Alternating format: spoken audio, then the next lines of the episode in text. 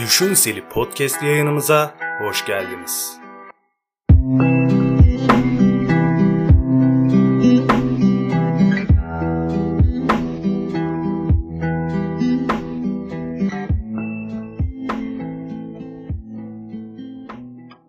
Merhaba sevgili dinleyiciler. Düşünseli Podcast yayınımızın 3. bölümüne hoş geldiniz. Merhaba Yiğitcan. Merhaba Furkan, ne yapıyorsun? İyiyim abi sen nasılsın? İyi abi, ne yapayım? Düşünüyorum, Düşünüyorum öyleyse. yaşıyorum. Vay. Artık bu, Güzel. bu yani özlü söz. Düş- Düşünüyorum öyleyse varım diye yok Evet, şey yani artık yaşıyorum. hayatımızda. Ne yaptın abi? Bu hafta nasıl geçti? Bir uzun zamandır da ara verdik podcast'te. Uzun zaman değil aslında sadece 5-6 gün gecikmeli gidiyoruz ama güzel daha böyle şeyler, bir konular birikiyor. Ee, Evet. Abi bu hafta ne yaptım? Bu hafta biraz psikolojimi bozdum.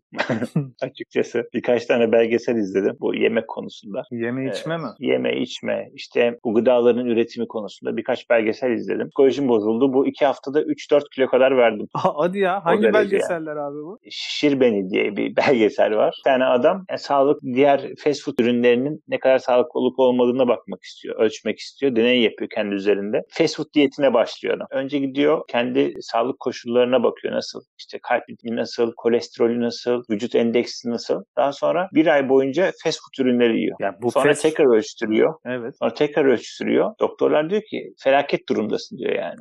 Yani seni bu durumda nasıl kurtaracağız bilmiyoruz diyor. O derece bir konuma getiriyor kendini. Bir ayda 12,5 kilo kadar falan alıyor. Sadece fast food yiyerek. Sadece fast food diyor. McDonald's, Burger King, işte KFC neyse artık. Bir ay boyunca sadece onu yiyor. Suyu bile oradan alıyor yani. McDonald's'tan alıyor suyu. O derece Oo. kendini kaptırmış deneye. 12,5 kadar kilo alıyor yani. Diğeri e, What the Health diye bir tane belgesel var. Sağlık nedir diye. E, bu ilk bahsettiğim belgesel en sonunda nereye bağlanıyor abi? Yani adamın deney sonucunda deneyin amacı ne? Fast Yani deneyin ne olduğunu Fast anladın food mı? zararlıdır. Fast food zararlı yani. Sonuç, evet, yani vücudumuzdaki etkilerini izliyor. Hatta sen bir kere demiştin ya bana hamburgeri bir ay boyunca dolaba koyuyorlar hiç bozulmadan Evet bekliyor. evet.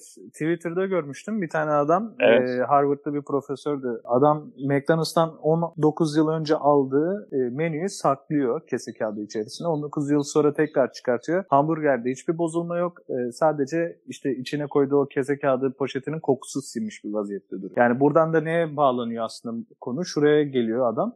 Yediğimiz bu fast foodlar yani vücut sindirdikten sonra da vücuda verdiği o besinler, değerler yani vücutta kalanlar kaybolmuyor artık yani. Sen de en az 20 yıl boyunca bizde kaldığını en azından biliyoruz. Çok kötü bir durum ya. Bilmiyorum Evet. bunu bilerek sürekli fast food yiyorduk şimdiye kadar. Tabii canım. Ama benim işte psikolojimin bozulduğu nokta bu değil. Yani tamam fast food yemiyoruz uzun süredir farkındayız. İşte ikinci belgeselde normal yediğimiz ürünlerin içeriğiyle ilgili bir belgesel. Süt, et, tavuk, işte ne bileyim yoğurt, genel. işte besinler genel yani. Diyor yani biz bizi zehirliyorlar şu an her geçen gün. Artık buna dikkat etmeye çalıştım valla. Şöyle bir can- yine ben Karataycıyım abi bir Elazığlı olarak da İşte uzun zamandır da bu sağlık konularını takip ediyorum. Yani pakete Hı hı. giren her bir şeyde zaten yani bir ürün paketlendiyse eğer bu süt olsun, yoğurt olsun, ayran olsun, sucuk, sosis, salam vesaire. Zaten sucuk, sosis, salam birazdan anlatırım. Aşırı leş bir şey yani. Ya bunlar pakete pakette duruyorsa eğer yani bozulmadan durabiliyorsa bunların içerisinde zaten katkı maddeleri var. Yani bu gayet açık. Yani bu, Doğru, kat- bu doğru. katkı maddeleri Kesinlikle. de sağlığımıza ne kadar zarar verdiği, kar etmediği zaten ortada da yani ne kadar zarar verdiğinin üzerinde çeşitli araştırmalara bakmak lazım tabii. Ben işte o belgeselde o araştırmaları gösteriyor. Bir Hı hı. tane kadın örneğini veriyor. Kadın 16 tane hap kullanıyor. İşte iki tane kolesterol hapı, bir tane diyabet hapı, bir tane psikolojik işte bu demek ki psikolojik sıkıntı yaratıyor kullandığı Depresan. haplar. Onu engelleyici depresan alıyor bir tane, iki tane. İşte bir sürü hap işte kalp için, böbrek için neyse. Bu hastalıklar Ee, kadının mevcut beş- değil mi abi bu kadında? Yani deney için almıyor bu. Bu evet, tabii tabii deney için değil. Yani bu kadın hasta yani Anladım. bildiğin yürüyemiyor yani. Diyabet, kalp. Görsen belgeselde üzülürsün yani kadına. Evet, her şey var. her şey var. Daha sonra işte bu araştırmacı tabii bir sürü makale okumuş diğer üniversitelerdeki hocalardan veya bu araştırma siteleri var bu makalelerin yayınlandığı. Oradan okuduğu makalelere göre işte doktorlarla da görüşüyor bazı doktorlarla. Et, süt ürünlerinin işte tavuğun özellikle bu gibi yiyeceklerin zararlı olduğunu keşfediyor, öğreniyor ve doktorlarla ko- konuşarak bu kadına sebze diyeti yaptırıyor. Hmm. Kadın iki hafta sonra veya üç hafta sonra bütün ilaçları kesiyor ve bildiğin yürümeye başlıyor. Yani adım atamayan kadın üç hafta sonra sokakta yürümeye başlıyor. Sebze diyetini biraz açsana abi. Ne sadece sebze, Sebze mi? diyeti şu sadece sebze yiyor. Mesela hayvansal gıdaları kullanmıyor. Vegan margarin, et, tavuk, vegan gibi. Aynen öyle vegan gibi yaşıyor. Vegan diyeti yaptı yani açıkçası. Vegan diyet aynen öyle. Yumurta da yemiyor. 3 hafta sonra tüm vücut kendini tekrar toparlıyor. O kullandığı ilaçları kullanmamaya başlıyor. Allah Allah. Ee, çok acayip yani şu evet. an ben markete giriyorum 10 dakikada çıkacağım yerde yarım saate çıkamıyorum market. Onun içeriğine bak, öbürünün içeriğine bak. E250, E251. bu, bu ne? Aç bak. Evet. Yani bu ilginç bir farkındalık abi. Ben beni biliyorsun ben uzun zamandır annemden Tabii. dolayı benim annem mesela bayağı sağlıkla ilgili titizdir. Aşırı titiz bir insandır. Uzun yıllardır yani. Ne salam ne sosis ne sucuk falan hayatta yedirmemiştir yani bize. Çok şikayet etmişimdir. Hatta bunun yüzünden de dışarıda mesela çok yemişimdir. Salam, sosis, sucuk bilmem ne falan. O bana yeme bak zararlı şunların şeylerini anlattıkça işte zararlarını bak bunda bu var ısıl işlem görmüş bilmem ne. Diş macununda işte florid var bilmem ne. Böyle her şeyi artık söyle bunları yapma bunları yapma. Abi o yapma dedikçe ben de daha fazla yapmaya başladım falan böyle yemeye başladım. Sonra Muğla'da kendi artık ilk kendi evime yerleştiğimde kendi evimde geçirmeye başladığım zaman yavaş yavaş artık bu zararlı yiyeceklerin bana böyle kötü hissettirdiğini sezmeye başladım. Böyle fast food diyorum mesela kendimi kötü hissediyorum ya böyle yani ilginç bir şekilde bir reaksiyon. Evet psikolojikman böyle kendimi rahatsız hissediyorum. O rahatsızlıktan dolayı da sonra araştırmaya başladım. Ya bu bunlar da hakikaten annem böyle böyle diyordu da bir bakayım bunların zararlarına falan filan. Ya abi sonra o zararları bir araştırdıktan sonra yani bir şeyin zararını ararsan hakikaten bulamayacağım bir şey yok bu gıdayla alakalı yani. Onları araştırdıktan evet. sonra bayağı bir artık ondan sonra temkinli oldum. Hatta işte bu temkinliliğin de mesela dedin ya marketten yarım saat çıkamadım diye. Şimdi evet. böyle olunca ben mesela arkadaşlarla falan oturuyoruz bir yerlere gidiyoruz veya bir yerlerde oturduğumuz zaman işte bana çikolata ikram ediyorlar. Ondan sonra gofret falan şekerleme bilmem ne veya bir yere oturuyoruz işte tost diyorlar. Ya sen de ye sen de ye sen de ye. Ya ben de diyorum ki ben yemek istemiyorum ya. ya yemiyorum kusura bakma falan. orada düzeni bozan adam oluyorsun veya bir markette bir şey alacaksın mesela orada düzeni bozan adam oluyorsun. O birazcık tedirgin ediyor yani. Haberin olsun. Öyle öyle. Yani bundan işte sonra halamlara gidiyorum. Olmadı mı? Hatta bugün fark ettim. Bugün gittim halamlara. Neyse. E, yemeğe çağırdılar. Tamam gidin dedim. Bir baktım tavuk. Allah Allah. Acaba yesem mi yemesem mi? Şimdi tavuk aklıma geliyor. Belgeseli izliyorum. Civciv 21 günde tavuk oluyor tamam mı? Öf. O, onu İçerisinde biliyorum. katkı maddelerini görüyorum. E, neler kattıklarını gördüm belgeselde. Görene kadar yani sen de söylüyordun bana defalarca çok e, seni takmıyordum açıkçası. Öyle oluyor. E, ama ama o gözümle gördüm ya belgeselde. Evet. Hala dedim ben çay içmeye geldim dedim. e, ufak bir şey tefek bir şeyler atıştırdım. İşte e, sağlıklı. Oturdum öyle. Yani orada mı? Israr etmelerine rağmen yemedim. Bir garip e, gözüküyorsun. Yani yemeğe gidiyorsun yemiyorsun. Az bir şey yiyorsun. Biraz, Çay içmeye geldim diyorsun. Biraz bencillik yapmışsın ama. Ne gibi? Onları anlatmamışsın yani tavuğun zararlarını. Ya bu hava zararlı falan yeme dedim de onun için yemediğimi söylemedim yani. ha dedim mi yani bunu açıklasaydın? Tabii ama tane tane açıklarsam olmaz. Çok iştahlı yiyorlardı. Ya abi ee, onu yapacaksın. Mesela benim her girdiğim evde arkadaşlarımın evlerine falan ailelerin misafirliğe gittiğim her yerde eve giriyorum. Böyle samimi oldum tabii insanlarla. Dolabı açıyorum mesela margarin görüyorum. Direkt onu alıyorum çöpe atıyorum. Arkadaşının annesi falan ya ne yapıyorsun falan diye hiç hayır hiç dinlemiyorum ya. Diyorum ki ben buraya bir daha alırsam bir daha geldiğimde bir daha görürsem bir daha atarım yani. Bu kadar basit. Yani orada bir de adamlar abi Bejel diye bir marka var. Biliyorsundur margarin evet. markası. Ya evet. abi adamlar ya nasıl bir utanmazlıksa artık yani nasıl bir kaypaklıksa nasıl bir terörse bu yani gıda terörüyse adamlar margarinin üzerine yazmışlar ki Bejel kalbini sev bizim kalbini sev. Ya böyle bir terbiyesizlik evet. olamaz ya. Yani margarin araştırsan o kadar berbat bir şey ki yerken de zararlı. Yani yerken de hissediyorsun onu.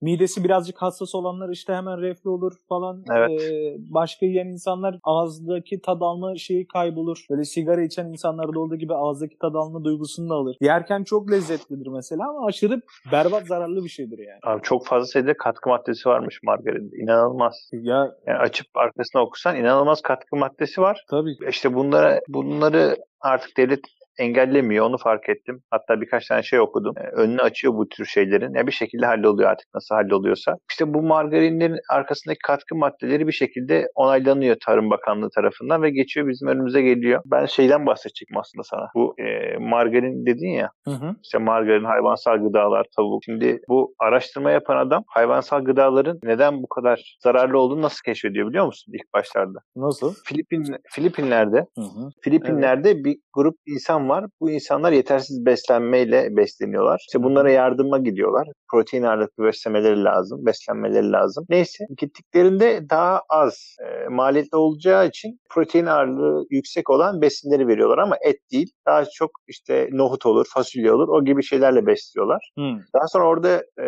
yaşarlarken şunu fark ediyorlar. Durumu çok iyi olan Filipinli ailelerin çocukları etle, sütle, işte margarin, işte yumurta bir sürü şeyle ve hayvansal gıdayla besleniyor ve bunlarda karaciğer kanseri ortaya çıkmaya başlıyor belli bir süre sonra. Hmm. Bu adam da diyor ki ya bunlarda karaciğer kanseri çıkıyor ama bunlarda çıkmıyor. İşte belli bir e, diğer bölgeye gidiyor bakıyor bazı insanlar sağlıklı bazıları değil. Beslenme alışkanlıklarını inceliyor ve o kanser olan bütün herkes yani çoğu kişi hayvansal gıdayla beslenmiş şimdiye kadar. Daha sonra işte bu araştırmayı yaptıktan sonra belgeselde şunu söylüyor.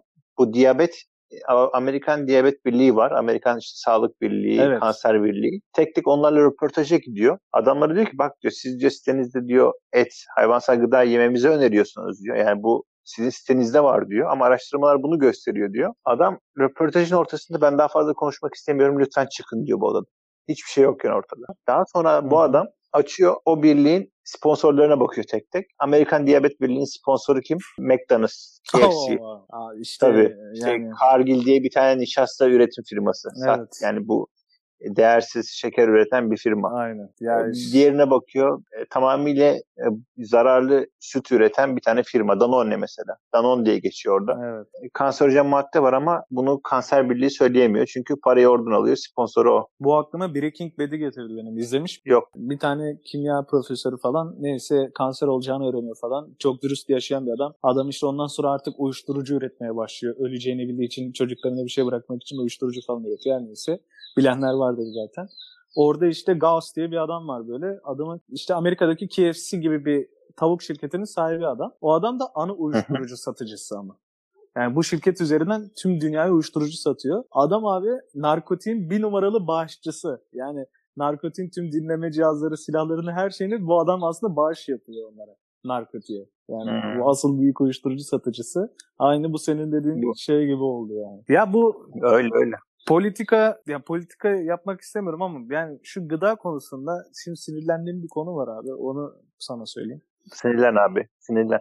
Yani hakikaten sinirleneceğim. Partilerle bir alakası yok bunun. Türkiye'de abi gel yani Türkiye'de 1950'lerden sonra falan araştırmalarıma göre ya sanki bir el gelmiş ve Türkiye'ye demiş ki senin gıda, eğitim ve sağlık sektörlerin haricine ne yapıyorsan yap. Takıl ülkede. İç işlerini yönet, dış işlerini yönet, ekonomini yönet. Ne yapıyorsan yap. Ama bu tarımla, gıdala, sağlıkla, eğitimle oynama. Yani şey yapmayacaksın. Bu her zaman berbat kalacak demiş sanki. Türkiye'de yemin etmiş bunu. Ya abi bir tarım bakanı nasıl çık? Yani bir tarım olarak bu ülke Nasıl kendini bu kadar ezer ya? Yani evet. ekmek üretimi olsun, margarin olsun, bilmem ne olsun. Elin Amerika'sına buradan mesela biz zeytinlikteyim ben şu an. Zeytinyağı üretiyoruz, satıyoruz falan. Hı hı. Ya bir Amerika'ya mesela ihracat yapmak istedim falan. Kanada'ya gönderecektim. Gönderdim, getirdim falan. Bin tane prosedür vardı. FDA diye bir belgesi var bilmem ne. Yani Adamlar almamak için, almak için bir dereden bir dereden bir, bir de yolladığım ürün son derece organik bir ürün yani. Zeytinyağı çok hilesi olan bir şey dedi. Yani ona rağmen bile herkes, tüm ülkeler buna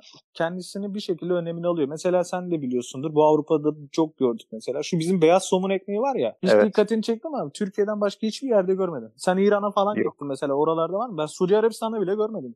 Cezayir'de görmedim. Yani hiçbir yerde yok. Bu bizim somun ekmeği dünyada bizden başka bir kimse de yok ya. Ya bu belayı kim Türkiye bizim başımıza bela etti bu ekmeği ben anlamadım yani.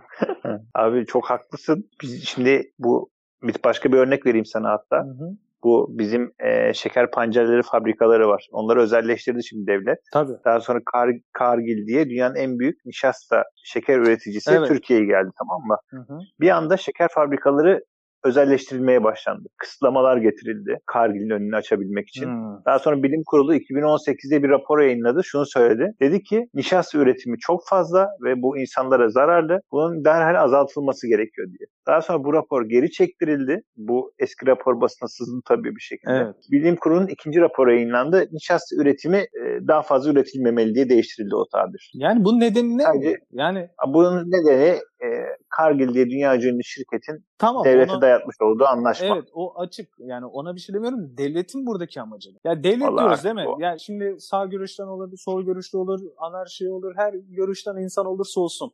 Ben mesela e, biraz muhalif eğilimli bir insanım ama şuna inanıyorum Hı hı. yani bir devlet, devleti yöneten hükümet kendi fikirleri doğrultusunda da olsa en sona vatanı milletini seven insanlardır diye düşünüyorum.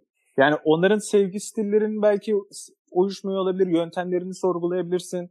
Yöntemlerine işte muhalefet edebilirsin, iyi yaptıklarını, kötü yaptıklarını vesaire ama yani sonuç olarak hepimiz burada yaşıyoruz. Hepimiz bu toprakların insanıyız ve bu üzerinde pazarlık yapılmayacak ve politika yapılmayacak bir konu. Sağlık yani gıda. insanlar bunu yiyor. Senin vatandaşın zarar görürse mesela bundan insanlar kanser olmaya başlarsa iş, iş ticariler, ticaret azalır, iş hacmi azalır, işsizlik çıkar. Yani bu bir silsiledir yani. Kendini bile vurabilirsin bununla.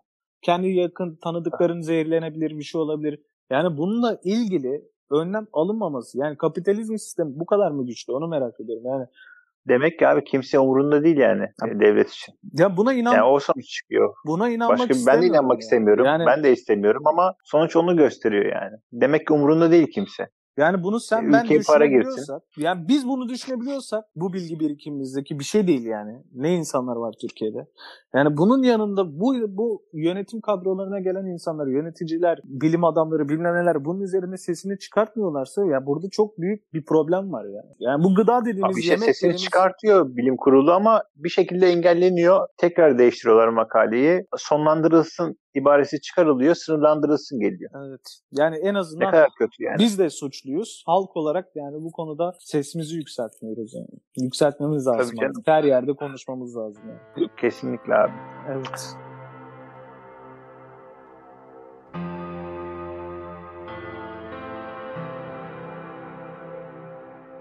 Abi mesela yemek diyoruz ya tamam sağlık biraz artık bayabilir bu şeyleri konuşmak. Mesela yemek kültürü. Tüm toplumların bir yemek kültürü var. Hmm, evet. Bu yemek kültürleri artık hayatımıza yön veriyor. Örnek veriyorum e, hadi Furkan ben bir kıza söylüyorum hadi gel birlikte bir kahve içelim. Mesela bir kahve içelimle bir çay içelim tamamıyla farklı anlamlar içeriyor artık toplumumuz. Nasıl Kahve bir daha böyle sevgili anlamında. Hı hı. Mesela gel kahve içer misin benimle dediğin zaman Bu ne anlama geliyor? Kızda şey uyanabilir. Yani ha, benden hoşlanıyor mu? Beni kahveye davet etti olabilir. Ama çay dediğin zaman bir şey dertleşmek isteyebilirsin. Ee, bir şey konuşmak isteyebilirsin o kızla. O anlamlara gelebilir. Bilemedim. Ee, Olabilir. Yani bunun gibi örnekler olabilir. Mesela dertleşmek için çay içen var.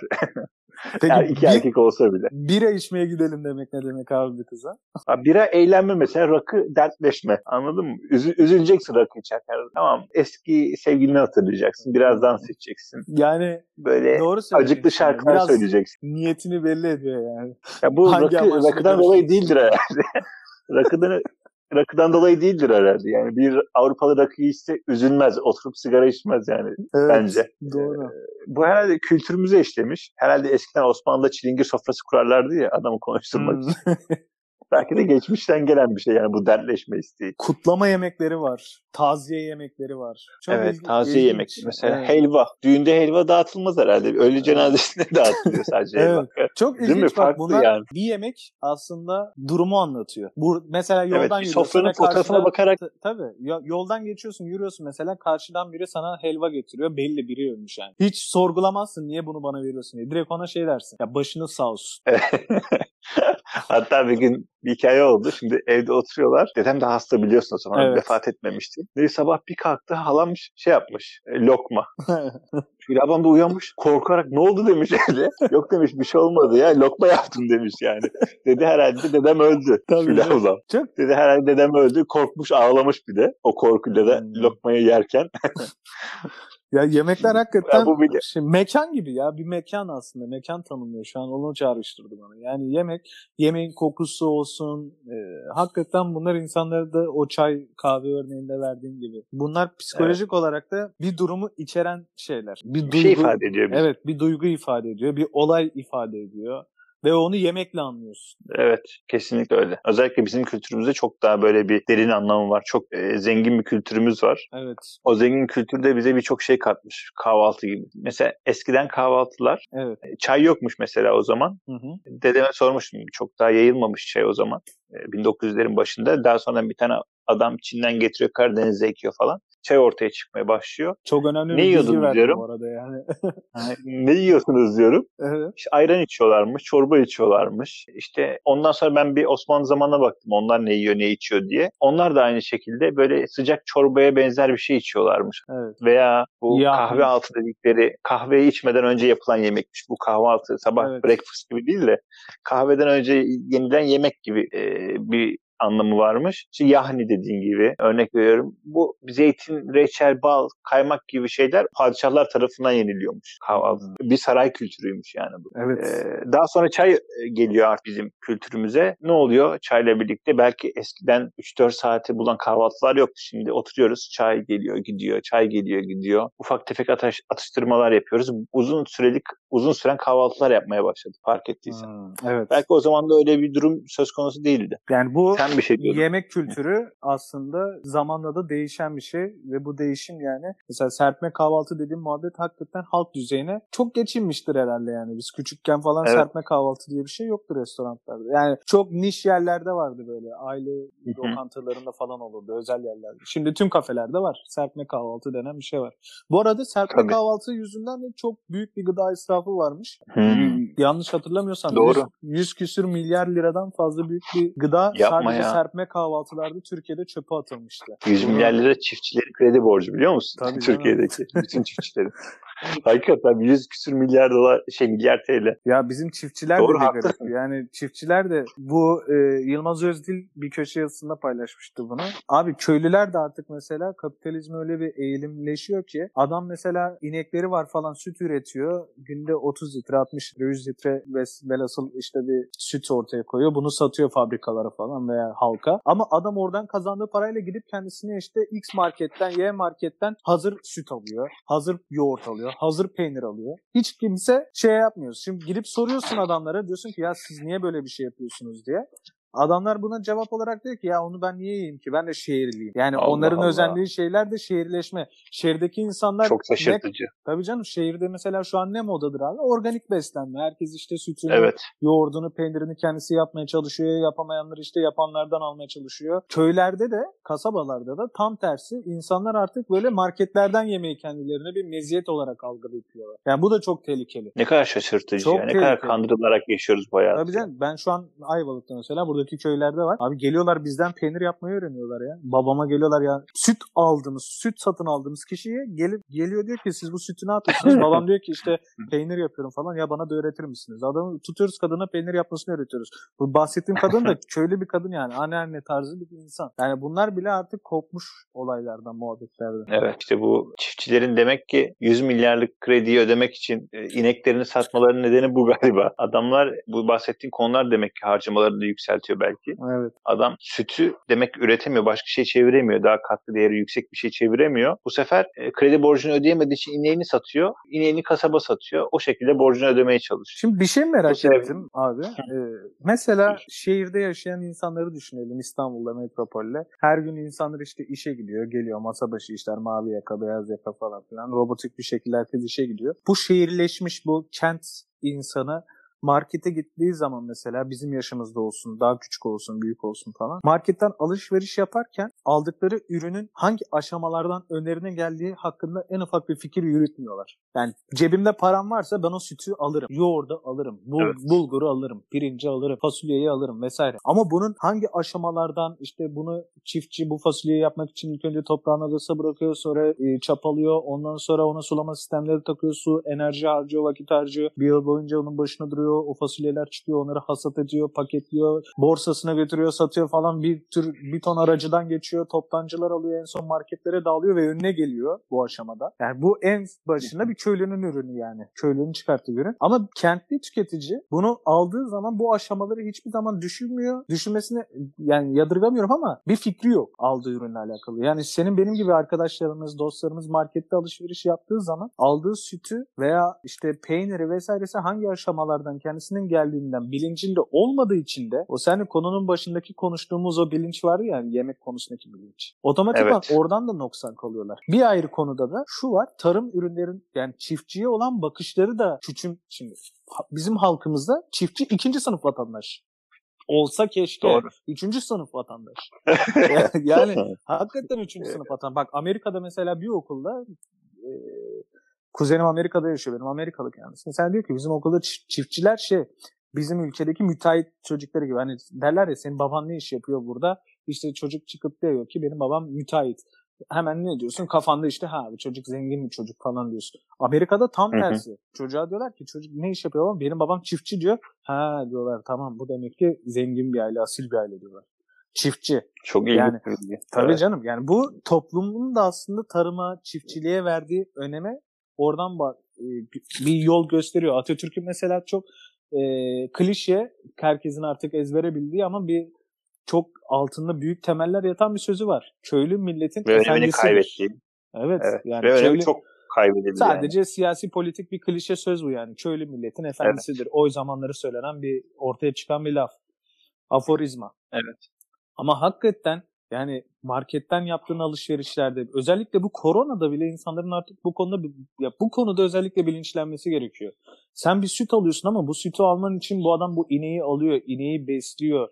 Ee, bu, adam, besliyor? bu adamın durumu ne? İlk önce senin ülkende çiftçinin durumun hakkında bilgi sahibi olursan aldığın süt hakkında 3 defa düşünürsün. Çünkü bir adamın şu an karlı bir şekilde süt üretebilmesi için yemini kendisinin ekmesi lazım. Yani Bak, kendi tarlasında yemini, yeminini kendine ekmesi lazım. Eğer bu adam dışarıdan yem alırsa ve sana bu sütü yine 3-4 liraya satıyorsa ya bu bir kere kurtarmıyor. Demek ki bu sütte bir hile var. Bak şöyle e, ona geçen bakmıştım. Dedim ki hani bu süt, bu bahsettiğin aşamalar nasıl oluşuyor? Elimize nasıl geçiyor bu ürün diye. Evet.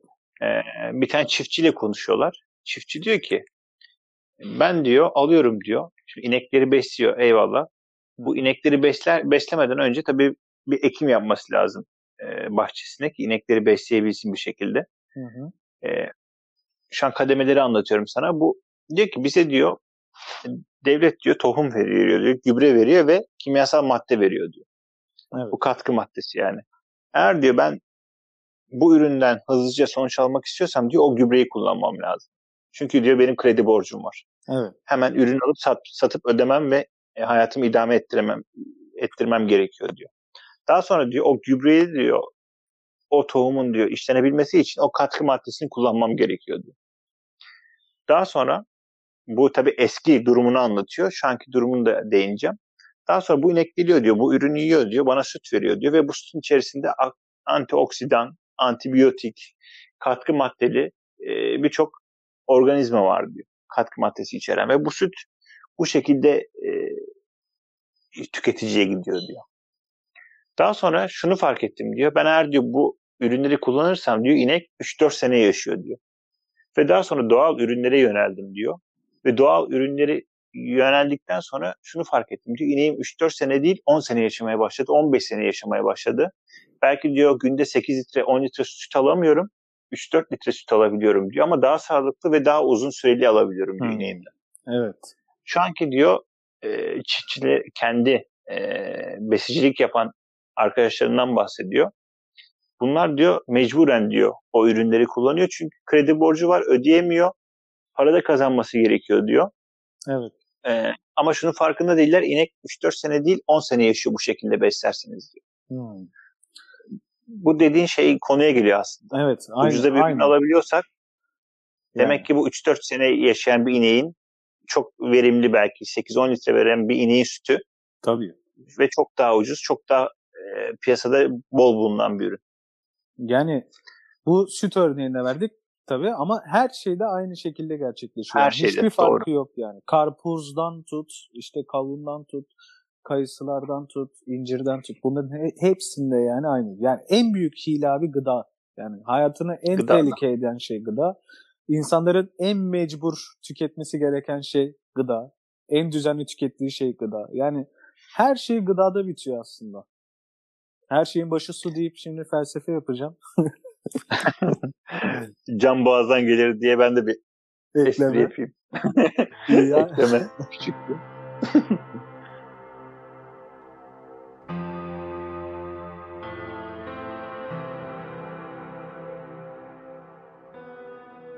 Peki yemek kültürlerine e, dönersek abi tekrar bir şey merak ettim. Dönelim Böyle, abi. e, en merak şey en merak ettiğim demeyeyim de en ilginç gördüğün yemekler nelerdi böyle tattığın var mıydı Abi? Bu Malezya'da okumaya gittiğimde Tayland'a gittik gezmeye. Hı. Böcek falan diyorduk ya. Evet. Hakikaten e, böcek kızartılıyordu yani şeyde caddelerde.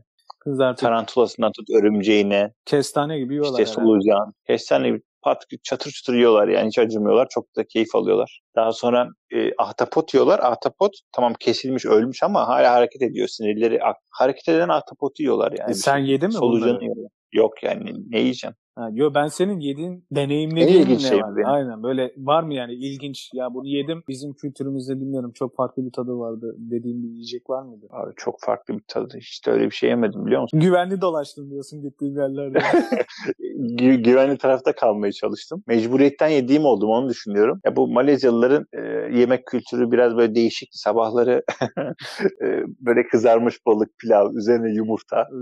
O tür yemekleri vardı. Zaten iyi oldu zaten ilk Evet. denemeden sonra. Mecbur kalıyorsun. Gidiyorsun okula. Okulda da böyle bizim gibi kantin yok. Böyle açık servis ev yemekleri satıyor bütün okullar. Hocalar bile böyle e, odaların yanında açık servis edilen ev yemeklerinden yiyor. Hmm. Böyle fast food tarzı yemiyorlar. Neyse bir gün oturuyorduk. Arkadaş dedi ki size simit aldım dedi. Of bir sevindik ama nasıl yatıyoruz yerimizden hopladık yani. Herkes e, o simit yiyeceğiz bir açtık. E, kızarmış balık, pilav, bir yumurta. Abi balıkla dedi ki, yumurta buranın- ya? Buranın simiti bu dedi.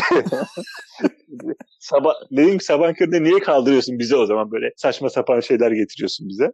Öyle bir hikaye olmuştu. Mecbur kalktık yedik işte balık, yumurta, pilav. Yanına da kuru fasulye tarzı bir şey. Sabah köründe onu yiyorlar mesela. O ilginç. Ya bu yurt dışındaki besinlerin hakikaten böyle esansı bizim ülkeden farklı. Demek ki ülkeden ülkeye göre değişiyor. Yani patates değişiyor. kızartması bile İtalyanlar- farklı ya. Evet. Ya Yani bir- yiyorsun, bir kere aynı. yemek kültürü farklı. Evet. Ya görünüşü aynı. Yediğin zaman böyle değişik bir esans tadı geliyor yani. Diyorsun ki bu farklı bir patates diyorsun. Cinsini ayırt ediyorsun hemen. Evet evet meyvelerde, sebzelerde hepsinde Evet. e, fark ediyor. Hatırlıyor musun? Interrail'a gittiğimizde şeftali yemiştik. Evet. Venedik'te bir tane. Muz, muz ve Çok şeftali. Ne kadar güzeldi tadı ya. Abi Çok o da güzeldi. Yani Şimdi inanılmaz. yine sinirlendim. Bizim ülkedeki abi en güzel, bak en güzel muzlar, en güzel şeftaller, her şeyin en güzeli Avrupa'ya gidiyor. Çünkü gümrükten önce öyle geçiyor. Yani en güzel mallar geçebiliyor gümrükten. Öyle çö- şeyler, sönükler geçemez. Adamlar Bugün alıyor. onun konusunu geçti biliyor musun? Dedik ki organik dedim hangisinin organik olup olmadığını nasıl karar vereceğim dedim bu e, bizim şeflerle konuşurken. Hı hı, Dedi ki ben de eskiden o işi yap, yapı- yapacaktım dedi bir şef. hı hı. Şunu mesela Türkiye içerisinde organik bir madde bir ürün satacaksan kimse kontrol etmiyor dedi. İstediğin gibi e, içerisine katkı maddesini Evet. koyup gönderebilirsin. Kimse kontrol etmiyor dedi. Bunu yurt dışına satmaya çalıştığında dedi. Senin bir tane arsan var dedi. O arsanın yanındaki arsaları gelip dene- denetliyorlar dedi. Bırak senin arsayı yanındaki arsaları gelip denetliyorlar dedi. Eğer uygun olmayan bir durum varsa diyorlar ki senin arsan 100 metrekare mi? Biz senin arsanın 60 metrekaresinden ürün alacağız. Yanlardan almayacağız diyor. Abi yani işte Ve o ürünleri alıyor yurt dışına gönderiyorlar. Yani yurt dışındaki insanların canı bizimkinden çok daha Tabii kıymetli canım. buradan anlayacağız. malın kaymağını onlar yiyor abi. Bize yoğurt düşüyor işte. Aynen öyle. Yani durum eee, çok da kötü. Aşırı kötü hem de. Yani bunda ben dilerim yani bizi dinleyenler varsa eğer yani herkes abi yediğine içtiğine dikkat etsin, araştırsın, sorgulasın. Yani ve merak etsin ya bu hobi olarak düşünsün yani çok zor bir şey değil. Yemek yiyorsun. Bu hayatımızda biz bizimle yani en çok vakit ha- harcadığımız, en düzenli şekilde vakit harcadığımız eylem bu yani yemek yemek. Yani Evet. üzerinde bu kadar titiz olmak çok insanı yormasa gerek diye düşünüyorum. Ve eee, çok da bilgiyi toplayabileceğimiz çok kaynak var internet. Tabii ki. Ya bu Sadece aslında biraz da kitlesel kitlesel farkındalığa bakın. Şimdi bu farkındalık bir kar topu gibi sürüklene sürüklene insanlar tarafından benimsense bu sefer yani kapitalizm sisteminde vazgeçmek yok ama şöyle bir şey var. Talep talep çok önemli. Müşteri çok önemli. Eğer müşteri e, sağlıklı yaşamaya önem gösteriyorsa, bunun için kesenin ağzını açmaya hazır olursa sistem otomatikman bu yöne bu sefer evrilir. Doğru. Doğru. Her şey para için yapılıyor. Evet. Ya aklıma bir de şey geldi. Bunu, bunu da söyleyeyim son olaraktan. Söyle. Bizim bilim Söyle. işte tarım müsteşarımız abi zamanında e, bir açıklama yapıyor. Diyor ki işte e, ekinlerimizin daha verimli olması için yurt dışından işte gübre gibi bir şey aldık diyor. Bu gübre böcekleri çekti diyor tarlalara. Sonra bu böcekleri çekmeleri için tekrar aynı yer bize ilaç sattı diyor. Bu ilaçlarla diyor böceklerden kurtulduk ama bu sefer de ekinler diyor ömrü azaldı diyor. Sonra bir fark Hı hı. ettik ki diyor bu gübreyi veren de böcek ilacını veren de işte ondan sonra verimi arttıran da hepsi aynı şirketmiş diyor. Evet. Yani- Ve o besini yiyen insanın hasta olması Evet, ve hastalığın tedavisi yapılan ilaçlar da onlar Evet, evet, evet. tarafından O, sağlanıyor. o- ondan da bahsediyordu zaten. Onu söylemeyi unuttum. Aynen. O da vardı. Abi ben çok e, böyle herkesin bilmesi gereken bir eski gelenekten bahsedeyim mi? Tabii ki. Tabii ki. Son kapanış olarak Mesela- yap kapatalım. Mesela sizin eve biri geldiği zaman veya bizim eve biri geldiği zaman sürekli soruyoruz değil mi? Aç mısın, tok musun diye. Evet. Osmanlı'da mesela biri eve misafir olarak geldiğinde kahveli su getirilirmiş. Hmm. Eğer adam kahveyi içiyorsa tok, sudan başlıyorsa içmeye aç anlamına geliyormuş ve yemek indiriyorlarmış. Evet güzel. Evet bunu hatırlattığın iyi oldu. Bunu biliyordum hatırladım şimdi. Ee, sevgili dinleyiciler bugünkü programımızın bu şekilde sonuna gelmiş bulunmaktayız. Uzun bir süre konuştuk bugün ama önemli konulardı. Ee, bizi dinlediğiniz için teşekkür ederiz. Bugün böyle sonlandıralım değil mi İpcan? Herkese teşekkür ederiz dinlediği için. Tamamdır. Kendine. Biraz ciddi biraz ciddi konuları konuştuk bugün. Çok da Evet. salamadık kendimizi ama olsun ya. Doğru. Kendinize iyi bakın sevgili dinleyiciler. Görüşmek, Görüşmek üzere. Sağ olun.